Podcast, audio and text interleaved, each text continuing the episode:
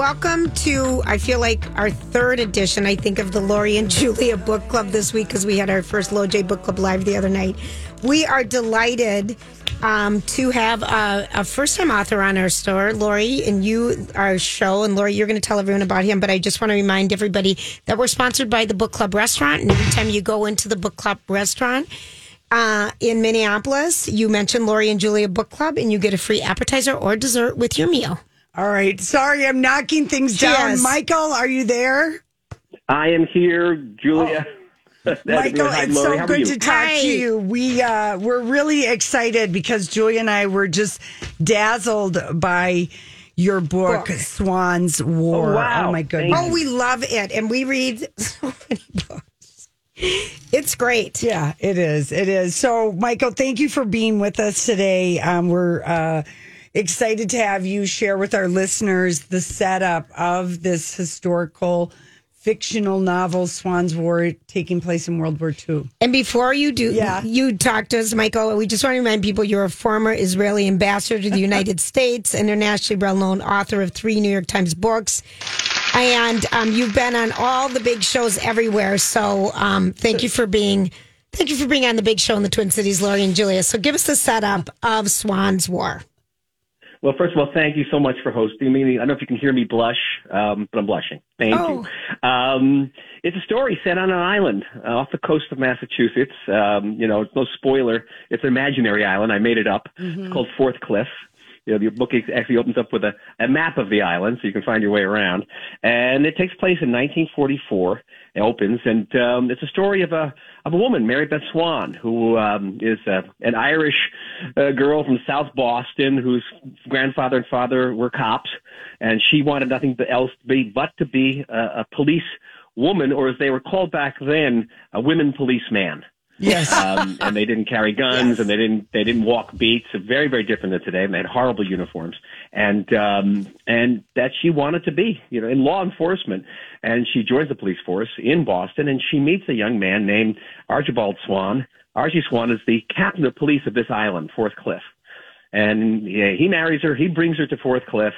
And then World War II breaks out, and he gets called into the Marines to fight in the South Pacific and leaves her as the law on the island uh, which is difficult enough because the Islanders are tough old mariners. Um, they don't like, a, frankly, a, a Catholic woman from South Boston, Right. Uh, city girl, and uh, and she's alone and and um, in, in a rather inhospitable environment. But then things get actually very rough for Mary Beth Swann. On the island, imprisoned are 90 Italian prisoners of war. And this happened in World War II. America brought Italian prisoners to the United States, some 51,000 of them. See, now I didn't that- even know that. I didn't yeah. know that. I think I think Michael, the one thing that why Julia and I always do love anything, any story Historical set in. World War II, is that there are so many incredible stories of courage and and terrible things and i mean there's like there's so much storytelling to come from it But there are things that I learned, frankly, during the course of the book, and one of them is the thousands of uh, of American servicemen who guarded the coast uh, of the United States against U-boat attacks, uh, which were very prevalent in, in the early part of the war. But it, as early as you know, the, a week before the end of World War II, there was a, a U-boat sunk off Nantucket, so it really was a threat. And uh, so that story, another story of the oppression of Italian Americans. yeah Um, yeah, I'm not Italian. I grew up in an Italian neighborhood, and I was unaware that the same law that um, enabled the American government to round up, you know, tens and tens of thousands of Japanese Americans and put them in in in, in these camps. It was the same law they used to round up Italian Americans, I, di- I didn't know And that either. says- Yeah. and then including like Joe DiMaggio's parents. Amazing. yeah And uh, so this becomes a, a role in the book. Anyway, make a, a, a not so long story short is that uh, there are 90 Italian prisoners of war on this island, and one after another they start getting murdered. So Mary Beth Swann, who was the law on this island in this inhospitable environment, hunt down a serial killer who's afoot on Fourth Cliff Island. Mm-hmm. it's so good It's so good. it's we so love good your it's so good. your And- characters are and that you're writing from a woman's perspective. I Yeah, mean, talking yeah. about Mary, Mary Beth Oliver insecurities and her strengths. Was Yeah. that hard for you, Michael? What's hard for me has been some of the reactions. Um, of this is to say that that she's like too human. Uh, I don't know if readers want to read about, about her actual real human being, but she's got she's got insecurities. She's afraid. Mm-hmm. You know, she's she's alone. She's no doesn't know she's up to the task. Uh, and yet there's something indomitable about her. The fact that she even, you know, went into the police force against the wishes of her father, uh, at a time when you know, people weren't particularly friendly to these women policemen.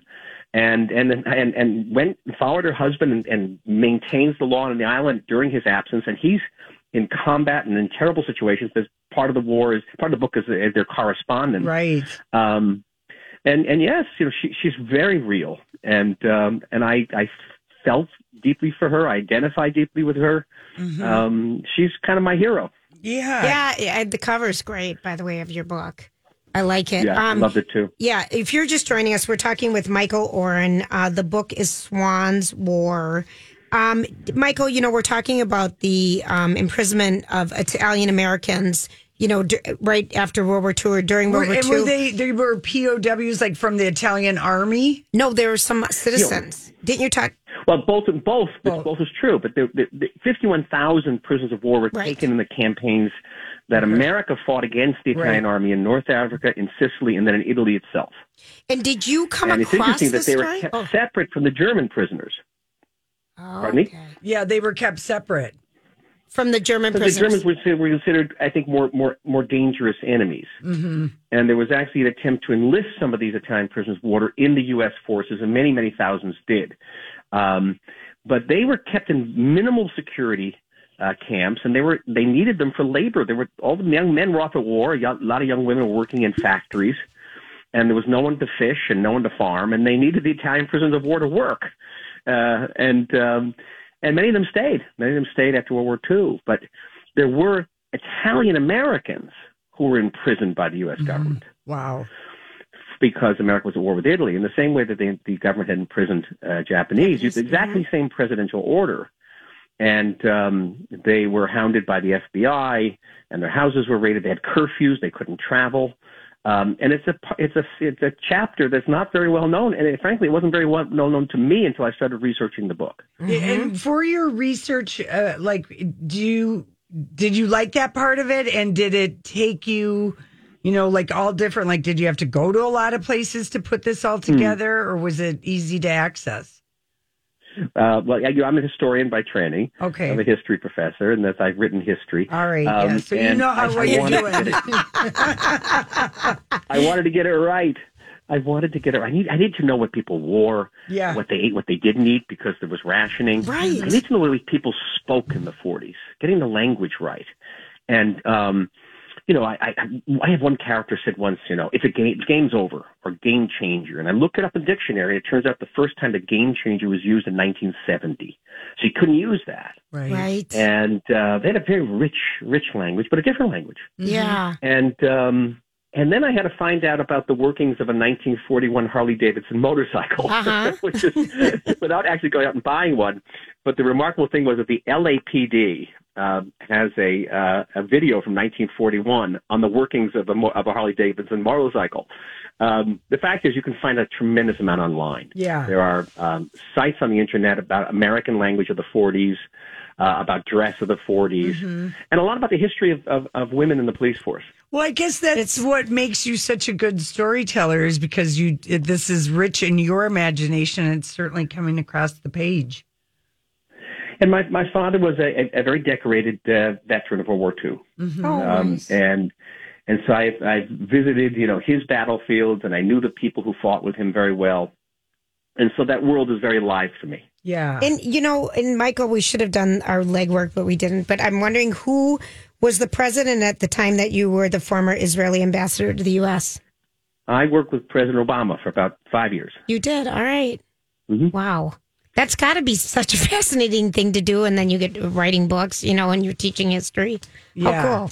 Yeah, I, I I wrote a memoir called Ally. I shouldn't plug that on this. Just you show. can tell us called, about uh, it. Ally, which was was a New York Times bestseller. It was uh, a rather edgy book, and it talked about my time in Washington as well as my sort of personal story. And also the American Israeli, you know, that whole the balance of that relationship. It is. It is, uh, and in many ways, the, the deepest and most multifaceted relationship which the United States has with any foreign country. But it has its, you know, it has its challenges on the the peace process, the Iranian issue. Um, I had a great honor in those years that, that I worked very, very closely with the vice president, who uh, is now the president, Yeah. and his team, who's now the team, and uh, and know them very well, and, Yeah. and came to admire them. Do you do you feel like um do you feel like everything's going to be okay in the Middle East and is just Russia our big worry?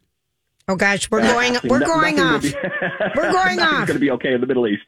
Nothing's going to be okay in the Middle East. Okay. And, uh, the Middle East is, is a very, very problematic area.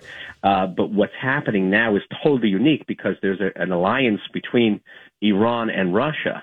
And Russia is using Iranian armaments, these drones, to kill Ukrainians who are backed by the United States. So you almost have like a proxy war between the United States and Iran right now in Ukraine. Oh my god. And um, as an historian, I'll tell you, I don't, I don't know many cases like this in history.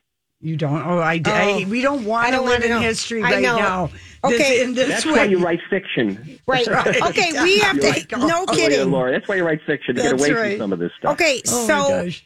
It, we have to ask you, Michael. What's the last great book you've read? The last great book I read, hmm, because I'm I'm reading constantly, constantly. The last great fiction book I read. Yes. Um, I love Elizabeth Strout. I read everything she writes, and uh, I think she, no one writes love better than she does. Aw. And uh, she has a new Lucy Barton book out, which I'm running to get. Okay, I know who that character Yeah. is. Wonderful. Oh, we've really enjoyed. We have a crush on you, I Michael. know. I'm- you're so good looking. We were following you on Twitter now. And we're like, God, that guy is a snack and a half. and I want to read Ally. um, it was really nice to meet you. The book is Swann's War. You guys are going to love this. It is a rich. It's just a. It's a a- wonderful book. We yeah. really enjoyed it, and thank you for being on our show. Thank you, thank you so much for having me. Absolutely. All right, we've got a couple Be books. well. All thank, right, you. thank you. Got a couple Thanks, books guys. to give Bye-bye. away 651 641 1071. And we're going to take a quick break and be right back. We'll get back to Adele and this bad song, I Drink Wine, in a second. We just have to gush over our last guest. oh, Michael. My goodness. he has he has done everything, and we find out that How about him explaining the war? uh, The, in What's going on with the- in going on? Ukraine. Yeah. In, in one it's Russia short against sentence. U.S. by proxy. Yeah. It was with Iran. fascinating. He's anyway. Oh. He was a diplomat to Israel um, under Barack Obama's He was um, the ambassador. ambassador. Thank you, and served five years. Cool. And um, he has written. I, I want to read his other book. yeah, Ally. this is his third book, Yeah. Swann's War. I could totally see this being a movie because it's a short book in this in that sense. Sometimes our historical fictional novels can be long. I think of some of Kate Quinn's books. right. This is not, and isn't. that is one of the things I like about it. It's is that crisp writing, though. Chris- it's rich. I feel like yeah, I'm I can, I can picture I'm everybody. in her coop. Yeah. going around this little island trying to find the murderers. Right. It's so good. Yeah, yeah, Anyway, yeah. Swann's War, be a good one. Very good.